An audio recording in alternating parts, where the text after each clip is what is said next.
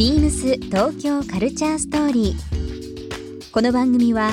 インター FM897 レディオネオ FM 心の三極ネットでお届けするトークプログラムです。案内役はビームスコミュニケーションディレクターの土井博志。今週のゲストは田村浩二です料理人の田村浩二さんをお迎え SNS や口コミで人気のミスターチーズケーキにかける思いや今後の夢などさまざまなお話を伺います BeamsBeamsBeamsTokyo Culture Story Beams Tokyo Culture Story This program is brought to you by Beams ビームスありとあらゆるものをミックスして自分たちらしく楽しむ。それぞれの時代を生きる若者たちが形作る。東京のカルチャー。ビームス東京カルチャーストーリー。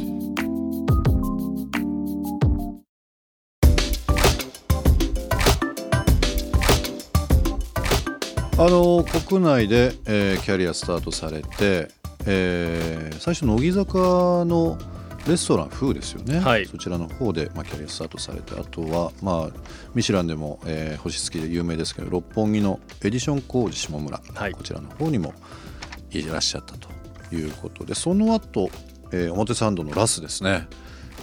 有名ですよね。有名ですね。ね。もう本当にラスも時代の長寿のようなお店だったので、まあ今もですけど、うん。そこでまあ、え3年間、えー勤められた後、えー、都仏フランスに行かれたとはい。いうことですけども、フレンチだと今あのずっと注目されてますけどね去年今年と。グランメゾン東京、えー木村拓哉さん主演の、えードラマですけどもなんかこうまたフレンチというか洋風ブームじゃないですけどなんかいろんなところで聞くようになりましたね。そうですね、あのドラマも僕も第1話が放送される前のまあダイジェストというか、はい、事前のテレビを見た時に、まあものすごくちゃんとしてそうだなっていう部分と、まあ、僕がすごく大好きで、まあ、個人的にも尊敬している、まあ、カンテサンスっていうはい。三つ星レストランの、えー岸田シェフが監修をしてるっていうのを知っていたので、うんうん。まあ、第一話見た時からもすごくなんですかね心を奪われるというかそうそう料理人ってこういう生き物なんだよみたいなのがすごくこう 丁寧に伝えてあったのでめちゃくちゃ大好きなドラマですね。なんかこう久しぶりにドストレートのドラマですよね。何かね、うんもう本当にそう思います。うん。もう気持ちいいというか、あのまあでも本当に周りもですね改めてなんだろうなこう、まあ、フレンチってどうしても硬いイメージあるしなかなかこう行く機会がないで勝手に自分で決めちゃう人が多いみたいなんですけども意外と今ってもう本当カジュアルからまあちょっと和和っぽいものから含めていろんなカテゴリー増えましたよねフランス料理そうですね、あのー本当僕が修行し始めたまあ10年近く前っていうのは、うん。やっぱりフレンチといえばフランスの食材を使うっていうのが、まあ、王道というか、うん。まあ、絶対的な部分があったんですけど、うん。やっぱり最近っていうのは、まあ、日本にいい食材がたくさんあるじゃないかと。日本のものを生かす技術を僕たちは持っているので、日本に合った料理を作っていこうというような流れが、まあ、すごく起きていますね。うんあのーまあすごく自由度が高まって、えーナイフフォークだけではなくて最近お箸ですとか、はい。そういったのも出るところもねありますしね。あのフランスは、えーっとフランス南部のマントンですか、はい、えーそちらに渡られてミラズールというこれミシュランの三つ星ですかね。はい。そこでもいらっしゃったということですけども実際うーんその料理人の方々、まあ、本当になりたいという方々もやっぱり多いと思いますしあのまあ食はもう世界共通といいますかライバルはフランスとか日本だけではないっていうか、はい。全世界からこう集まって競争高いえー世界だと思いますけども最初行かれた時どうでした？もう大変だったと思いますけどね。そうですね。あのーもうちょうど30になるタイミングでの、うん。えー、突出だったのでまあその語学うん。ある程度学んでいかないと、まあ、時間がもったいないなっていうことで、まあ、すごくフランス語を勉強していったのですが、うん。まあ、このミラズールってお店えシェフがアルゼンチン出身なんですね、えはい、なのでイタリア人とかスペイン人の方がすごく多くて、うん。教養語がまさかの英語だったんです、ね、英語だったんですね。なので、うん。フランス語を勉強していったのに中学英語を引っ張り出すっていうすごく3日で帰りたくなる時期があったんですけど、まあ、なんとか乗り切ったっていう感じでしたね。すごいちょっとシンプルな質問をしたいんですけど、あの日本で働かれてて例えばフランスに修行に行くとか、はい、えーニューヨークに行くとかって結構まあいろいろあると思うんですけどどういうふうにこのレストランを決めたりするんですか？あ僕はですねあの神奈川県の三浦という、はいまあ、海の近くで育ったのでもう絶対に海の近くのレストランで働きたいっていう思いがあったんですね。で当初は全く違うレストランで働こうと思ってたんですけど、まあ、そこが断られてしまって、まあ、どこで働こうかなと思ってた時にたまたま日本で知り合ったパリのシェフのお店に実際パリで食べに行った時にまあ他に選択肢が2つあって、ええそのうちの1つがミラズルだったんですけど、うん。まあ、その話をしたら、まあ、そこで俺働いてたよっていうような話になりなるほど。それでちょっと紹介してもらって言ったら、まあ、僕よりも長く働いてた女性シェフがいるからその彼女に会いに行きなとうん。言われその人に会いに行って食事をして話をしたらその場でそのシェフに電話をしてくれて、うん。明日から行ってみたいな急展開になったんですね。だもう完全に人すのご縁でうん。働くことになり、でその TJB っていう、まあ、新幹線みたいなもののチケットを買いに行ったんですけど、なぜか僕のクレジットカードがそこで使えなくて、えまあ、その女性シェフにもう一回相談したら一緒に買いに行ってくれて、うん。お金全部出してくれて、えうん。で僕はそれでなんとか生きるようになったんですけどなんか帰ってきてお礼を言いにうん。その女性シェフに話をした時になんで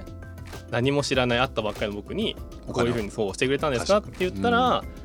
まあ、なんとかこの人だったら大丈夫なんじゃないかなと思ったっていうふうに言っていただけて、まあ僕にはちょっとまだ分からなかったんですけどもう本当に運が良かったというか。もうあのドラマ化するしかないですね。今あの多分想像して、えーチケットのこうやり取りとかそういう女性となんかこう助け合うみたいな僕ちょっと今頭でずっと想像してましたけど、はい。ちょっとドラマ化したいですよねこういうのってね。なんか面白いストーリーだな。本当にただただ運が良かったとうん。いう感じでしたね。やっぱりこう上下の関係とかその師匠とかライバル店とかこういろいろなあの本当にこうなんて言いましょうかね、まあ、想像でしか過ぎないですけどもすごいこう体力も使うし気も使うしうん。というものすごくこう伝統ある社会だと思いますけども、はい。実際やっぱり苦労はされましたかね。そうですね。なので僕は、まあ、30歳、まあ、フランス行くまでの10年間は、まあ、大体平均睡眠時間3時間とかでうん。10年間うんずっと仕事をしていたりとか、まあ、とにかく厳しいお店にずっといたので、まあ、仕事量が多くて、まあ、とにかく自分が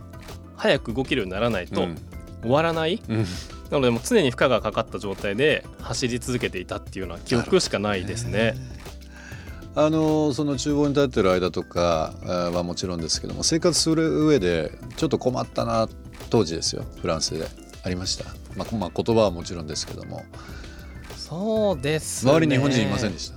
えっ、と最初の南フランスの時はたまに研修で来る日本人がいるくらいで、うん。基本的には僕一人でしたね。う。んなので、まあ、その買い物休みの日に買い物行く時とかは日常会話がなかなか伝わらなかったので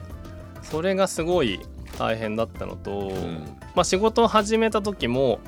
なんか僕すごく若く見られたみたいで、ええ。2 2 3歳だと思われたらしいんですね。だから全然仕事を振ってもらえなくて その辺もすごく苦労したんですが、うん。なんかまかないを作る機会があって、まあ、そこで、まあ、大体みんな自分の国の料理を作るんですけど、うん。僕最初にカツ丼か何か作ったんですね。はい。そしたらそれがすごくみんなにヒットして、まあ、どうやって作るんだとか教えてくれよと。こいつはうまいものを作るやつだみたいなところから、まあ、仕事を振ってもらえるようになりで会話を聞いてもらえるようになって、うん。僕30なんだよみたいな話をしたら、お前30なのか。意外と言ってんじゃねえかよじゃあ仕事できるよなみたいな感じで仕事がもらえるようになったっていうのはすごくありましたね。でも文化違えど、まあ、言葉違えどその食っていうものがこう人をつなげるっていう風な話しましたけどやっぱりこうその現場でもいろんなね国籍の方いらっしゃってて、ぱりその胃袋つかむじゃないですけど一個のカツ丼でパパと広がっていったわけですよね。そうですね。なのでまあ、一番最初に働いたシェフからも、まあ、その世界で通用する技術を身につけろっていうことはすごく言われていて、まあ、それが実際目の前でそれが技術があったことで自分のその仕事がうまく進んだというか、うん。まあ、それまでちゃんと技術を身につけようと思って走ってきたのがすごい結果として出たなっていうのは実感しましたね。ビームス東京カルチャーストーリー。番組では皆様からのメッセージをお待ちしています。メールアドレスは beams897 アットマークインター FM.jp ツイッターはハッシュタグ beams897 ハッシュタグ beams 東京カルチャーストーリーをつけてつぶやいてください。またもう一度お聞きになりたい方はラジコラジオクラウドでチェックできます。ビームス東京カルチャーストーリー。明日もお楽しみに。beams ビームスエビスショップマネージャーの小田部豊です。ビームスエビスは、ビームス、ビームスプラス、レイビームス、ビームスボーイをはじめ、雑貨を取り扱う DPR ビームスまでラインナップしています。ファッションアイテムから生活雑貨まで幅広く取り揃えておりますので、皆様ぜひ足をお運びください。スタッフ一同心よりお待ちしております。beams 東京カルチャーストーリー Beams Tokyo Culture Story. This program was brought to you by Beams.